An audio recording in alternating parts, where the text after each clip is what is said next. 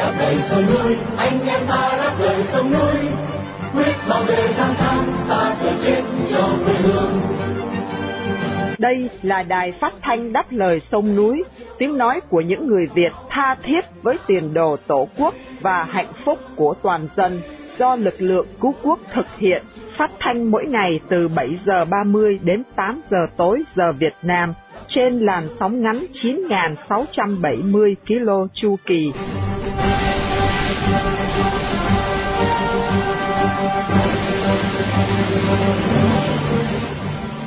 Minh Nguyệt xin kính chào quý thính giả. Hôm nay thứ Tư, ngày 28 tháng 6 năm 2023, cũng là buổi phát thanh lần thứ 4428 của Đài Đáp Lời Sông Núi. Chương trình phát thanh hôm nay được mở đầu với phần tin tức. Tiếp theo mời quý vị tiếp tục theo dõi buổi phỏng vấn Hòa Thượng Thích Không Tánh do Hồng Phúc thực hiện. Giữa chương trình là tiết mục chuyện nước non mình với Vân Hà và sau cùng là phần bình luận qua sự trình bày của Vân Khanh. Đặc biệt, chương trình phát thanh hôm nay được sự bảo trợ của Ủy ban yểm trợ Đài Phát thanh Đáp lời sông núi trong danh sách lịch vàng 365 ngày năm 2023, đồng thời để vinh danh anh Nguyễn Thái Bình, một người Việt yêu nước đang bị giam cầm trong ngục tù Cộng sản. Mở đầu chương trình, mời quý vị cùng theo dõi phần tin tức với Phùng Hoàng và Trường An.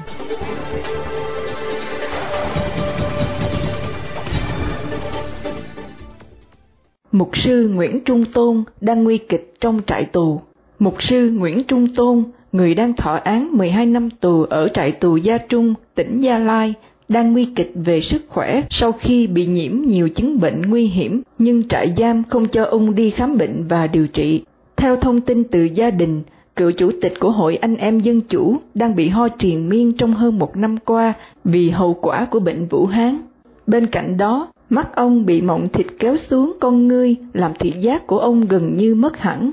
Bà Nguyễn Thị Lành, vợ ông Tôn, vào ngày 27 tháng 6 cho biết sức khỏe của chồng bà đang suy yếu trong tù, bệnh ho kéo dài cả ngày lẫn đêm, nhưng đám cai tù không cho nhận thuốc men của gia đình. Ông Tôn đã nhiều lần làm đơn đề nghị trại giam cho đi bệnh viện để giải phẫu cắt bỏ mộng thịt, nhưng đám cai tù không chịu giải quyết. Bà Lành vô cùng lo lắng cho sức khỏe của chồng mình và e ngại cho tính mạng của ông khi có nhiều tù nhân lương tâm chết trong tù do bị đối xử vô nhân đạo, thiếu chăm sóc y tế trong các trại giam như trong trường hợp cái chết của tù nhân Đào Quang Thực và mục sư Đinh Diêm ở trại tù Nghệ An. Cần biết là trong ba năm qua, có ít nhất bảy tù nhân chính trị đã chết khi đang bị giam giữ, bao gồm mục sư Đinh Diêm, nhà báo Đỗ Công Đương, ông Phan Văn Thu, ông Huỳnh Hữu Đạt, thầy giáo Đào Quang Thực và ông Đoàn Đình Nam. Mục sư Nguyễn Trung Tôn là một nhà đấu tranh xã hội rất tích cực. Ông bị bắt năm 2011 với cáo buộc tuyên truyền chống nhà nước Cộng hòa xã hội chủ nghĩa Việt Nam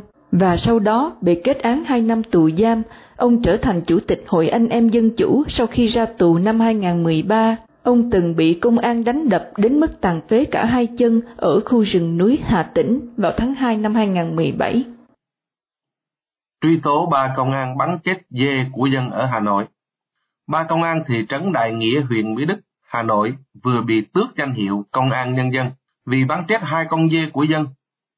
Giám đốc Công an Hà Nội đã ký quyết định nói trên trong ngày 27 tháng 6 và được truyền thông loan tải trong cùng ngày. Ba người bị tước danh hiệu gồm Đại úy Nguyễn Văn Nhân, Thượng úy Bùi Đình Việt và Thượng úy Bùi Tiến Tùng. Công an Hà Nội cho biết vào trưa 26 tháng 6, ba công an nói trên đi xe hơi, mang theo một khẩu súng hơi vào khu vực núi Màu Gà ở xã An Phú để bắn chim. Trong lúc đi săn, nhóm này đã bắn chết hai con dê của người dân rồi đưa vào cốp xe mang về. Khi đến khu vực cầu Ái Nàng, cả nhóm bị người dân phát giác và chặn lại. Đến ngày 27 tháng 6, Công an Hà Nội ra quyết định khởi tố vụ án trộm cắp tài sản và quyết định bắt giam đối với Nguyễn Văn Nhân, Bùi Đình Việt và Bùi Tiến Tục. Các tập đoàn ở Việt Nam thiếu Việt hàng chục ngàn công nhân bỏ làm. Giới công nhân của các tập đoàn lớn tại các khu công nghiệp Việt Nam đang phải đối mặt với tình trạng thiếu việc, cắt giảm giờ làm, thu nhập giảm, thậm chí nhiều người phải bỏ việc. Trong bài viết số ra ngày 26 tháng 6 vừa qua, Tác giả Lam Le đã nêu lên tình trạng này. Tác giả đã phỏng vấn một số công nhân đang làm việc cho hãng Samsung tại các khu công nghiệp miền Bắc. Những người này cho biết họ đã bị cắt giảm giờ làm việc nhiều tháng nay với thu nhập giảm gần một nửa. Trích theo số liệu, tác giả Lam Lê cho biết chỉ trong 5 tháng đầu năm 2023, khoảng 45.000 công nhân trong lĩnh vực điện tử ở Việt Nam đã mất việc. Samsung là hãng tuyển dụng nhiều công nhân tại Việt Nam với khoảng 100.000 công nhân. Vào năm ngoái, tổng doanh thu xuất cảng của hãng này tại Việt Nam chiếm khoảng 9% xuất cảng của cả nước. Nhưng giá trị xuất cảng của các mặt hàng điện thoại di động, máy tính và các mặt hàng điện tử của hãng từ Thái Nguyên đã giảm 25% trong tháng 3 năm nay. Đã có những bài báo cho biết công ty Samsung đang cắt giảm việc sản xuất điện thoại di động toàn cầu. Tuy nhiên, công ty không xác nhận tin này. Theo phỏng vấn của các công nhân được bài báo trích đăng, những công nhân ở các công ty lớn khác như Foxconn và Luxshare ở Bắc Giang và Bắc Ninh cũng không khá gì hơn. Thêm một nhóm người Việt được giải cứu ở Philippines. Lực lượng đặc nhiệm Philippines vào sáng hôm qua, ngày 27 tháng 6, đã giải cứu được hơn 2.700 nạn nhân bị buộc phải làm các hành vi lừa đảo trực tuyến cho một công ty nước ngoài có trụ sở ở thành phố Las Pinas của Phi. Trong đó nạn nhân được giải cứu nói trên có 183 người Việt, 600 người Tàu, 137 người Indonesia và hơn 1.500 người Phi. Theo lời khai ban đầu, những người này cho biết đã được tuyển dụng qua Facebook với tư cách cố vấn cho các game trên mạng. Cần biết là vào đầu tháng 5 vừa qua, giới chức Philippines cũng giải cứu được hơn 1.000 nạn nhân tương tự với hơn 437 người Việt Nam. Các nạn nhân bị ép buộc làm việc ít nhất 18 tiếng một ngày với nhiệm vụ là lừa đảo trên mạng theo các hình thức lừa đảo, đầu tư giả mạo, tiền kỹ thuật số và lừa gạt tình cảm. Các nạn nhân bị ép phải tìm các con mồi trên mạng xã hội qua các ứng dụng như hẹn hò qua Facebook, WhatsApp và Tinder. Đối tượng được nhắm đến là khách hàng tại Hoa Kỳ, Canada và Âu Châu. Tổng thống Nga tiết lộ số tiền chi cho tập đoàn Wagner. Tổng thống Nga Vladimir Putin vào hôm qua cho biết tập đoàn đánh thuê Wagner hoàn toàn phụ thuộc vào sự hỗ trợ của nước Nga. Tại cuộc họp với giới tướng lãnh Nga ở Điện Cẩm Linh, Tổng thống Putin cho biết Bộ Quốc phòng Nga và ngân sách nhà nước đã trang bị và chi trả cho Wagner theo đó, thì trong khoảng từ tháng 5 năm ngoái đến nay, tập đoàn Wagner đã nhận hơn 1 tỷ Mỹ Kim để trả lương bổng cho các tay súng. Cũng theo Tổng thống Putin, ông Yevgeny Prigozhin, người sáng lập tập đoàn Wagner, đồng thời là chủ nhân công ty thực phẩm Concord, đã kiếm được hàng tỷ Mỹ Kim từ các hợp đồng cung ứng thực phẩm cho quân đội. Hiện chưa rõ liệu Putin có nhắm đến một cuộc điều tra về việc ngân sách đã được Wagner sử dụng như thế nào hay không. Trong bài phát biểu trước đó, Putin đã gửi lời cảm ơn đến những chỉ huy và tay súng Wagner vì quyết định ngưng vụ nổi loạn trước khi quá muộn. Ông khẳng định sẽ giữ lời hứa hẹn đã đưa ra trong quá trình đàm phán với Wagner. Cần biết, Wagner là công ty đánh thuê tư nhân do ông trùm Yevgeny Prigozhin thành lập. Đây là lực lượng đóng vai trò quan trọng trong hoạt động quân sự của Nga ở miền đông Ukraine, đặc biệt ở thành phố Bakhmut. Vào tối 23 tháng 6, ông Prigozhin tuyên bố cầm đầu 25.000 quân từ chiến trường Ukraine tiến vào vùng Rostov ở biên giới Nga nhằm bắt đầu hành trình mà ông gọi là đòi công lý sau khi cáo buộc Moscow tập kích phi đạn vào cứ điểm của Wagner khiến nhiều tay súng thiệt mạng. Đến tối 24 tháng 6, khi chỉ còn cách Moscow 200 cây số, ông Prigozhin bất ngờ thông báo đồng ý ngưng cuộc tiến quân, rút lực lượng khỏi các cơ sở quân sự đã chiếm đóng ở Nga sau nỗ lực hòa giải của Tổng thống Belarus Alexander Lukashenko. Theo thỏa thuận này, ông Prigozhin chấp nhận chuyển đến Belarus, đổi lại chính phủ Nga cam kết hủy bỏ điều tra hình sự, bảo đảm an toàn cho ông Trùm và các thành viên Wagner.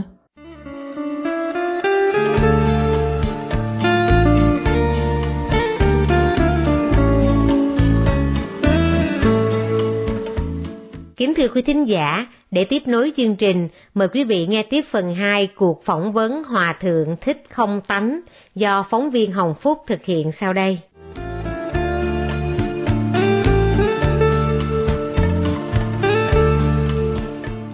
Kính bạch Hòa Thượng, Trong thời gian qua, Cộng sản Việt Nam đã ra sức xây dựng và trùng tu những chùa chiền để làm phương tiện vơ vét tài vật cho chúng, chứ không phải là để hoàng dương chính pháp. Thưa Hòa Thượng, Giáo hội Phật giáo Việt Nam Thống nhất đã có những phương án nào đề ra để chống lại những âm mưu thâm độc của Cộng sản Việt Nam không, thưa Hòa Thượng? Khi giáo hội Phật giáo Việt Nam Thống nhất đây thì tôi đã là người Cộng sản họ cũng đem họ họ cũng đánh phá rồi họ chia ra làm hai ba nhánh. Nó cái cố gắng để mà tồn tại đó à, nó cũng đã khó rồi. Thì nói chi cái chuyện rằng phải cần phải đưa ra những cái ờ, ờ, đường hướng đường lối để mà à, chống đỡ lại trước những à, cái cái cái cái, cái, cái thành lập đó. Vì thành thử cho nên là bây giờ ngay cả cố gắng để mà à, có cỡ đôi khi cũng có một số người có cụm ẩn lại để mà giữ cái tu để mà giữ cái mối đạo đi nữa thì à, cũng à, cũng khó lắm rồi thành thử cho nên theo tôi á, thì chỉ có cái vấn đề này phần như cái chánh pháp á thì cái sự thật cái gần những chánh pháp này chỉ có thể hiển lộ được á, là đối với những cái, cái đất nước tự do dân chủ nhân quyền có cái tôn trọng tự do tôn giáo thôi hoặc là đối với những cái nước mà không phải là những nước cộng sản đó chứ còn ở dưới cái chủ nghĩa cộng sản rồi thì dưới cái cái cái cái cái, cái thể chế chính trị độc tài toàn trị cộng sản này thì thì, thì, thì, khó lắm Thưa Hòa Thượng, song song với việc xây dựng chùa chiền, Cộng sản Việt Nam còn tổ chức việc đào tạo tăng tài và dĩ nhiên là chúng không bỏ qua cái chương trình giáo dục những cán bộ tôn giáo nhồi nhét những cái tà thuyết Phật giáo cho bọn này. Thưa Hòa Thượng, chúng ta đã có những biện pháp nào chế ngự hay là ngăn chặn được những cái việc này không, thưa Hòa Thượng? Bây giờ xin đưa là ngay từ căn bản Cộng sản á, là lúc đầu của cái quốc tế Cộng sản đó họ à, đứng là họ cũng muốn ờ, giải phóng toàn nhân loại rồi à, để thì họ đem cái cái cái chủ trương ờ, ờ, là di vật vô thần rồi à, cái đó để mà à, họ nhồi nhét và họ để mà họ nó cải tạo người dân thành tự cho nên cái chủ trương đó nó ngay từ cái khi mà họ đi chiếm định đến khi mà thí dụ như bây giờ họ nắm được cái miền Nam miền Nam này thì đương nhiên họ phải tạo họ và là, là, là cũng phải tiến hành theo cái đó để mà họ đào tạo những cái đảng viên những cái cộng sản những cái người gọi là theo cái đường lối mà mắc lê vô thần rồi đó. À, thì tất nhiên rằng là họ nghĩa là là ờ, họ phải đào tạo những cái lớp cán bộ uh, của toàn là cộng sản thôi. Mà trước các cái vấn đề đó thì uh, bảo rằng là ví dụ như các tôn giáo thì phải có những phương pháp nào à, cái chương trình nào để chống đỡ lại. Thì theo tôi thì đó như biết các tôn giáo khác sao cái riêng Phật giáo thì các nhà sư tôi tôi nghĩ rằng là, là cũng cố gắng trong một cái hoàn cảnh nào đó cũng cố gắng uh, trao truyền những cái à, cái phần uh, những vấn đề chánh pháp đó à, để rồi nhằm mong nói những cái trong thiện nghĩ rồi đó để nó hiển lộ ra. Thì mong ra cái người dân người ta với quần chúng người ta ý thức được chứ còn cái vấn đề mà gọi rằng là à, để mà để, chúng ta sẽ có những cái ấy để đối phó thôi. Còn cái chuyện của người cộng sản thì mỗi ngày họ càng phát triển cái cán bộ của họ. Và họ họ còn phải chủ trương họ còn muốn khống chế cả nhân loại mà thành tự cho nên đó cái chuyện đó thì và họ bây giờ quyền lực có nè tài sản có nè đất đai rồi cũng thứ hết nhà tù súng ống họ có hết thành ra vấn đề này cũng khó lắm thưa quý đại Kính bạch Hòa Thượng, vì thời lượng của chương trình giới hạn, đây là câu hỏi sau cùng để chấm dứt cho cuộc phỏng vấn ngày hôm nay. Thưa Hòa Thượng, vì điều kiện địa lý cách trở, Giáo hội Phật giáo Việt Nam Thống nhất, hải ngoại và quốc nội có gặp những khó khăn nào trong sinh hoạt không? Thì bây cứ nói thẳng ra, à, bây giờ ví dụ như bây giờ cái à, giáo hội Phật giáo Việt Nam Thống nhất ở, ở hai ngoại đó, thực ra là trên danh nghĩa nó lại vậy thôi. Thành thử cho nên ở đây tôi xin tôi rằng là, là, là trên danh nghĩa thôi còn ở trong nước á, thì bảo rằng có những cái sự gọi là, là, là những có những hoạt động đồng bộ thì trong nước á, thì họ đã chia phái nát hết rồi rồi thì chỉ còn hai ba nhánh nhưng mà mỗi nhánh thì theo một hướng hướng là thế này hướng thế khác thì, thì chỉ có cùng đây thôi thì cao lắm thì cũng còn một vài vị mà lớn tuổi ca mà hiểu được đó ca cao tăng lớn tuổi rồi đó họ không có đặt cái cái nhu cầu gọi là về danh lợi ờ, này nọ gì hết đó thì họ ẩn thân mà tu và nếu có thể truyền trao được cái gì đó lại cho sau thì truyền trao thôi. Chứ còn cái vấn đề là nó mà rồi, rồi cũng đôi khi trong trong trong nước đó thì ờ, cũng cũng có những cái đôi khi người ta cũng cũng ờ, nhân danh người ta có có có thể đó là người ta Ờ, cái, cái mạo danh hoặc là ta cũng mạo danh chiến chiến à, tiếng danh vậy thôi à. Vì cho, cho nên cái chính chính chính thống nó cũng có. À, bởi vì trước cái người cộng sản họ à, họ họ, rồi trắng họ trắng áp là phân hóa rồi cô lập họ mua chuột họ đấy thành ra cho nên cái nhân tâm nó bị ly tán rồi. Thành ra cái chánh pháp nó, nó hiển lộ ra được đó. Thành ra đây à, tôi, tôi, tôi cái vấn đề là à, nó có những cái sự sinh hoạt đồng bộ khó lắm. Ngoại trừ bây giờ ví dụ như quý thầy ra bên kia là bên đây dịch kinh bên kia nói bên kia lập ra cái hội đồng để giúp kinh để, để chứng tỏ kinh điển Phật giáo đại tạng rồi các thứ rồi. Để nói lên cái tính cách của thần pháp rồi đó nhưng mà sự thật ra thì à, mấy cái đó cũng chỉ có tính cách nhỏ thôi kia đơn thuần vậy thôi. À, chứ cũng à, không cũng không có có gì là nó, nó có tính cách quan trọng lắm. Kinh điển rồi bây giờ cũng dịch nhiều hết rồi. Thành tới người nào ấy là cũng biết hết. Thành bây cho nên nó chỉ còn một vài cái hình thức uh, biểu tượng như thôi vậy dạ vâng chúng tôi xin chân thành kính chúc hòa thượng thân tâm thường lạc Phật pháp viên thành như ý và bồ đề tâm kiên cố. Dạ dạ vâng cảm ơn quý thầy cảm ơn tất cả quý thính giả đã, đã, đã lắng nghe dạ dạ như là phật.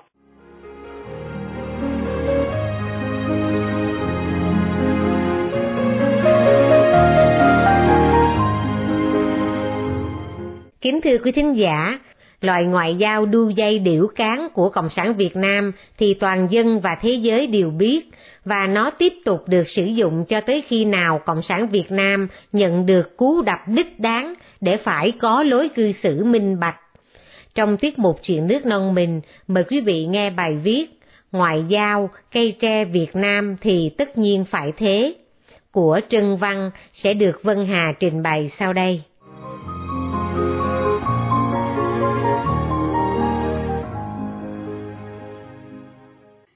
Có thể những sự kiện vừa xảy ra tại thời điểm hàng không mẫu hạm USS Ronald Reagan và hai hộ tống hạm ghé thăm Đà Nẵng khiến nhiều người thắc mắc, nhưng xét cho đến cùng thì ngoại giao cây tre phải là như thế.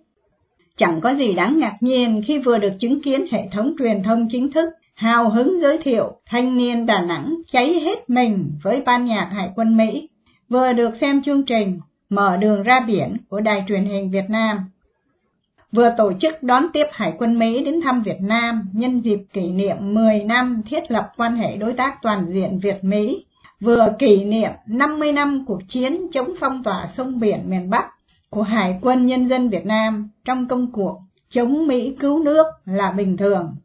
Điều đó giống như chuyện cách nay 3 tháng, ông Nguyễn Phú Trọng, Tổng Bí Thư, vừa khẳng định với ông Joe Biden qua điện thoại rằng hai bên nên gác lại quá khứ vượt qua khác biệt, phát huy tương đồng, hướng tới tương lai, để tiếp tục thúc đẩy quan hệ trong thời gian tới. Đồng thời tha thiết đề nghị Mỹ tiếp tục hỗ trợ các nỗ lực của Việt Nam, vừa dựng và phát, mở đường ra biển, nhắc đồng chí, đồng đội, đồng bào đừng quên, giặc Mỹ man rợ. Đó không phải là bất nhất, đó là sự đặc sắc, độc đáo của đối ngoại và ngoại giao thời đại Hồ Chí Minh từng được ông Trọng xiển dương đầy tự hào khi ban huấn từ tại hội nghị đối ngoại toàn quốc diễn ra hồi tháng 12 năm 2021.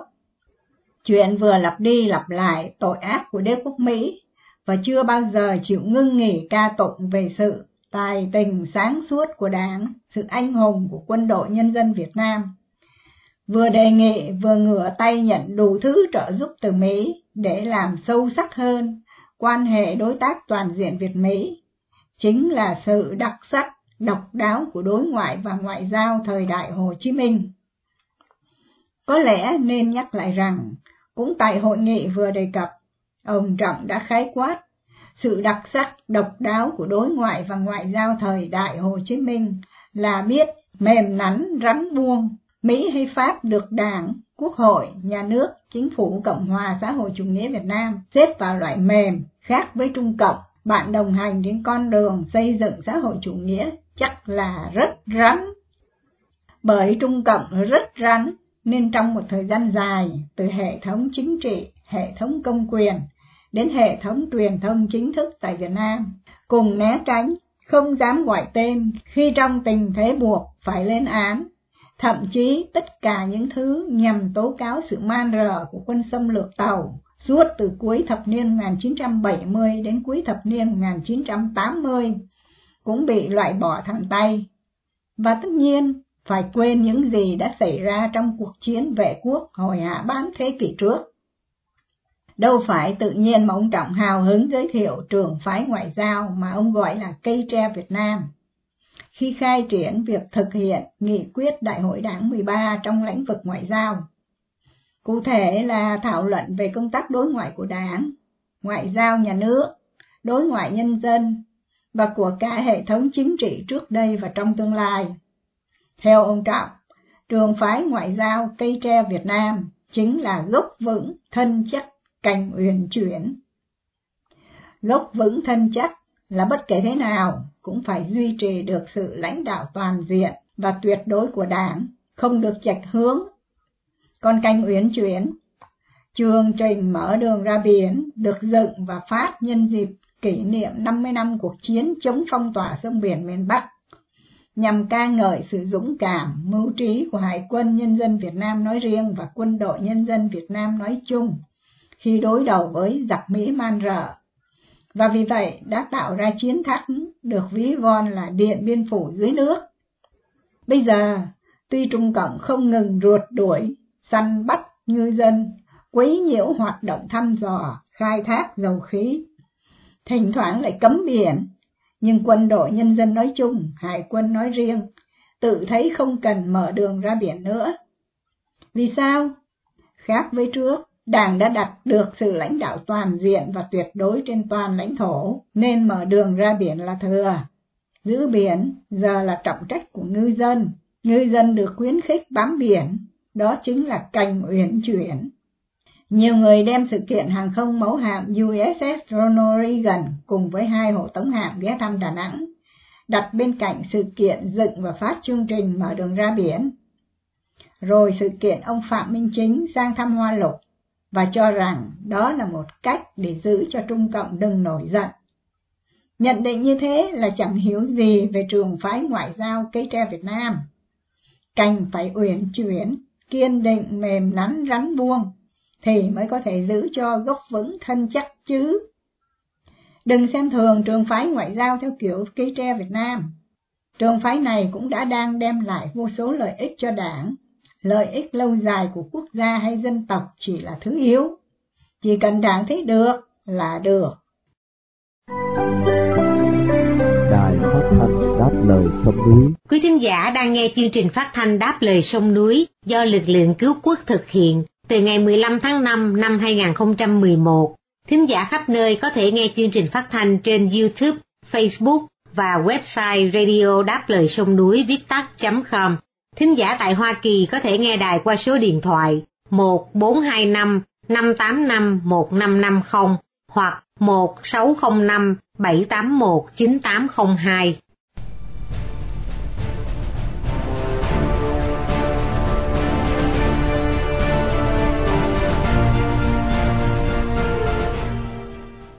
Kính thưa quý thính giả, cái gọi là pháp chế xã hội chủ nghĩa tại Việt Nam trên thực chất chỉ là một nền tư pháp mang tính độc tài đảng trị, áp dụng luật rừng mà thôi.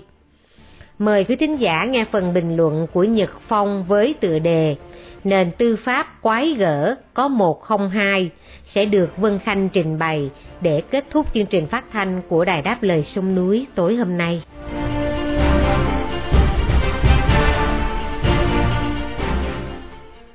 Trong Bộ luật hình sự của nhà nước Cộng sản Việt Nam, các khung hình phạt có khoảng cách rất lớn. Chẳng hạn, Điều 118, tội phá rối an ninh, phạt từ 5 năm đến 15 năm tù. Điều 116, tội phá hoại chính sách đoàn kết, phạt từ 7 năm đến 15 năm tù. Điều 168, tội cướp tài sản, phạt từ 3 năm đến 10 năm tù, vân vân. Các nhà làm luật Việt Nam giải thích sở dĩ có khung hình phạt co giãn như vậy là vì tính nhân văn của đảng, nhà nước Việt Nam đối với những người biết ăn năn hối cải và trừng phạt những kẻ cố tình không chịu hợp tác, quanh co chối tội. Trong thực tế thì khung hình phạt co giãn nói trên, các nhà làm luật đã cố tình tạo ra những cơ hội để ăn hối lộ.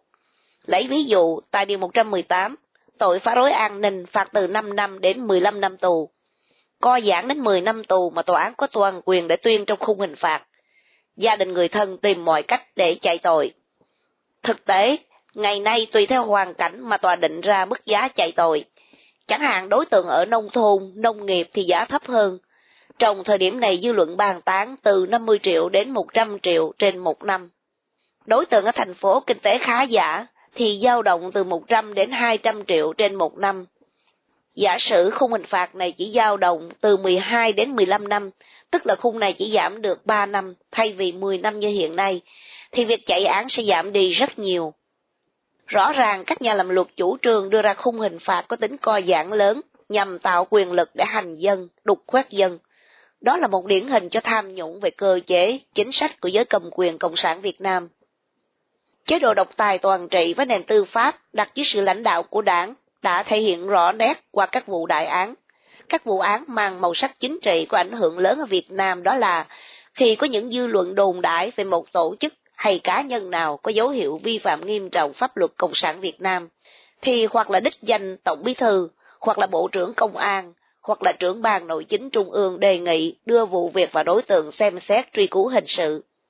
Kết quả, cuộc hội ý giữa Tổng Bí Thư, Phó Tổng Bí Thư, tức Thường trực Ban Bí Thư, cùng Bộ trưởng Công an và trưởng ban nội chính Trung ương sẽ đi đến quyết định là có đưa sự kiện và đối tượng xem xét truy cứu hình sự hay không. Khi đã thống nhất chủ trương, thì Bộ Công an ra quyết định thành lập ban chuyên án để tiến hành điều tra theo thủ tục ban đầu của một vụ án. Một chế độ định kỳ báo cáo với thường trực ban bí thư về mức độ tiến triển, kết quả trong quá trình điều tra của ban chuyên án được hình thành cho đến khi kết thúc công tác điều tra. Một cuộc họp do thường trực ban bí thư triệu tập các ngành công an, ban nội chính trung ương, tòa án, viện kiểm sát và có sự tham gia của tổng bí thư để quyết định cho việc khởi tố vụ án và khởi tố bị can. Bộ trưởng Công an trực tiếp báo cáo về nội dung vụ án và kiến nghị phương hướng xử lý vụ án. Cuộc hội ý này quyết định các chủ trương lớn của vụ án, đó là quyết định khung hình phạt, địa điểm xử án, hình thức xử án kín hay công khai và định hướng tuyên truyền cho vụ án, vân vân. Đó là sự can thiệp của đảng đối với các vụ án lớn, có ảnh hưởng lớn đến tình hình an ninh chính trị của giới cầm quyền. Cũng tương tự như trên, các vụ án trọng điểm tại các địa phương vẫn đã và đang diễn ra y hệt như ở Trung ương. Hoặc đích thân bí thư tỉnh ủy, hoặc giám đốc công an tỉnh, hoặc trưởng ban nội chính tỉnh ủy, kiến nghị, đề xuất, đưa vụ việc và đối tượng xem xét, và các bước tiếp theo y chang như diễn ra ở Trung ương. Hiện đang rộ lên là ở một số nơi đã hình thành đường dây chạy án các cấp, nghe nói trọn gói giá từ 100 triệu đến hàng trăm tỷ trên mỗi vụ, tùy từng vụ lớn nhỏ khác nhau, và bảo đảm theo thỏa thuận, nếu không được sẽ hoàn tiền. Ngoài ra, các vụ án nhỏ phần lớn luôn có sự can thiệp của những cá nhân có ảnh hưởng nhất định trong xã hội can thiệp, bởi vì con cháu, thân nhân, họ hàng hay người ngoài đã nhận tiền của đối tượng để chạy án. Tiếp đến là việc đôn đáo chạy chọt của gia đình trực tiếp hay gián tiếp đến với tòa, viện kiểm sát, cơ quan điều tra để cầu cứu, đúc lót, nhằm chạy tội cho người thân của mình. Như vậy, hầu hết các vụ án từ nhỏ, rất nhỏ cho đến các vụ đại án đều có những tiêu cực chen lấn vào, hoặc là tổ chức đảng can thiệp, hoặc là cá nhân có ảnh hưởng xã hội can thiệp, hoặc là gia đình người thân của đối tượng, hoặc mạng lưới chạy án có tổ chức tung hoành ngang dọc, đang làm nhiễu nhương nền tư pháp Cộng sản Việt Nam. Mục đích của giới cầm quyền Cộng sản là không chấp nhận thể chế tam quyền phân lập, vì nếu chấp nhận thì họ sẽ mất đi quyền lực chính trị của chế độ đảng trị. Tán quyền sẽ mất đi quyền lãnh đạo tuyệt đối toàn diện của đảng, mất đi miếng mồi béo bở của nền tư pháp đang cống nạp cho các quan tham. Vụ án cô giáo Lê Thị Dung ở Hưng Nguyên, Nghệ An đang gây xôn xao dư luận trong những ngày qua, bởi tòa sơ thẩm tuyên án cô Lê Thị Dung 5 năm tù giam, tòa phúc thẩm tuyên án 15 tháng tù giam. Cô Dung, gia đình và các luật sư bào chữa tiếp tục kháng cáo lên cấp giám đốc thẩm. Ở gầm trời xã nghĩa cộng sản này, các vụ án tương tự như vụ án cô Dung không phải là hiếm có, khó tìm. Quá khủng khiếp. Nếu đúng vậy, thì ngành tư pháp Hưng Nguyên nói riêng, nền tư pháp Cộng sản Việt Nam nói chung là một kẻ vu khống, dựng chuyện để bắt dân lành. Một vụ án có một không hai trên hành tinh nhân loại của thời đại ngày nay. Trong bất kỳ chế độ nào, vào thời kỳ mạt vận luôn nảy sinh những sự kiện mà người đời gọi là khốn nạn. Và ai đó đã nói rằng, muốn thời kỳ mạt vận của một chế độ ra đời và đi đến kết thúc để chế độ mới thay thế nhanh, thì hãy đẩy bọn cầm quyền đương thời lên tới tột đỉnh của sự khốn nạn. Và phải chăng giới cầm quyền Cộng sản Việt Nam đang tự đẩy mình đến tột cùng của sự khốn nạn?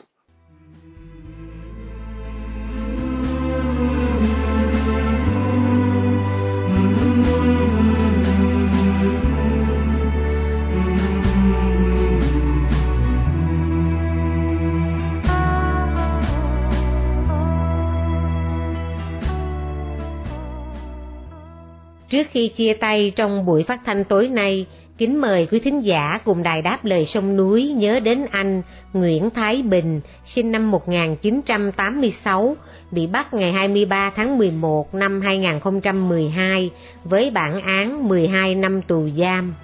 Một người Việt đang bị nhà cầm quyền Cộng sản giam cầm trong ngục tù vì lòng yêu nước, lẽ phải và sự đóng góp tích cực vào tiến trình dân chủ hóa Việt Nam.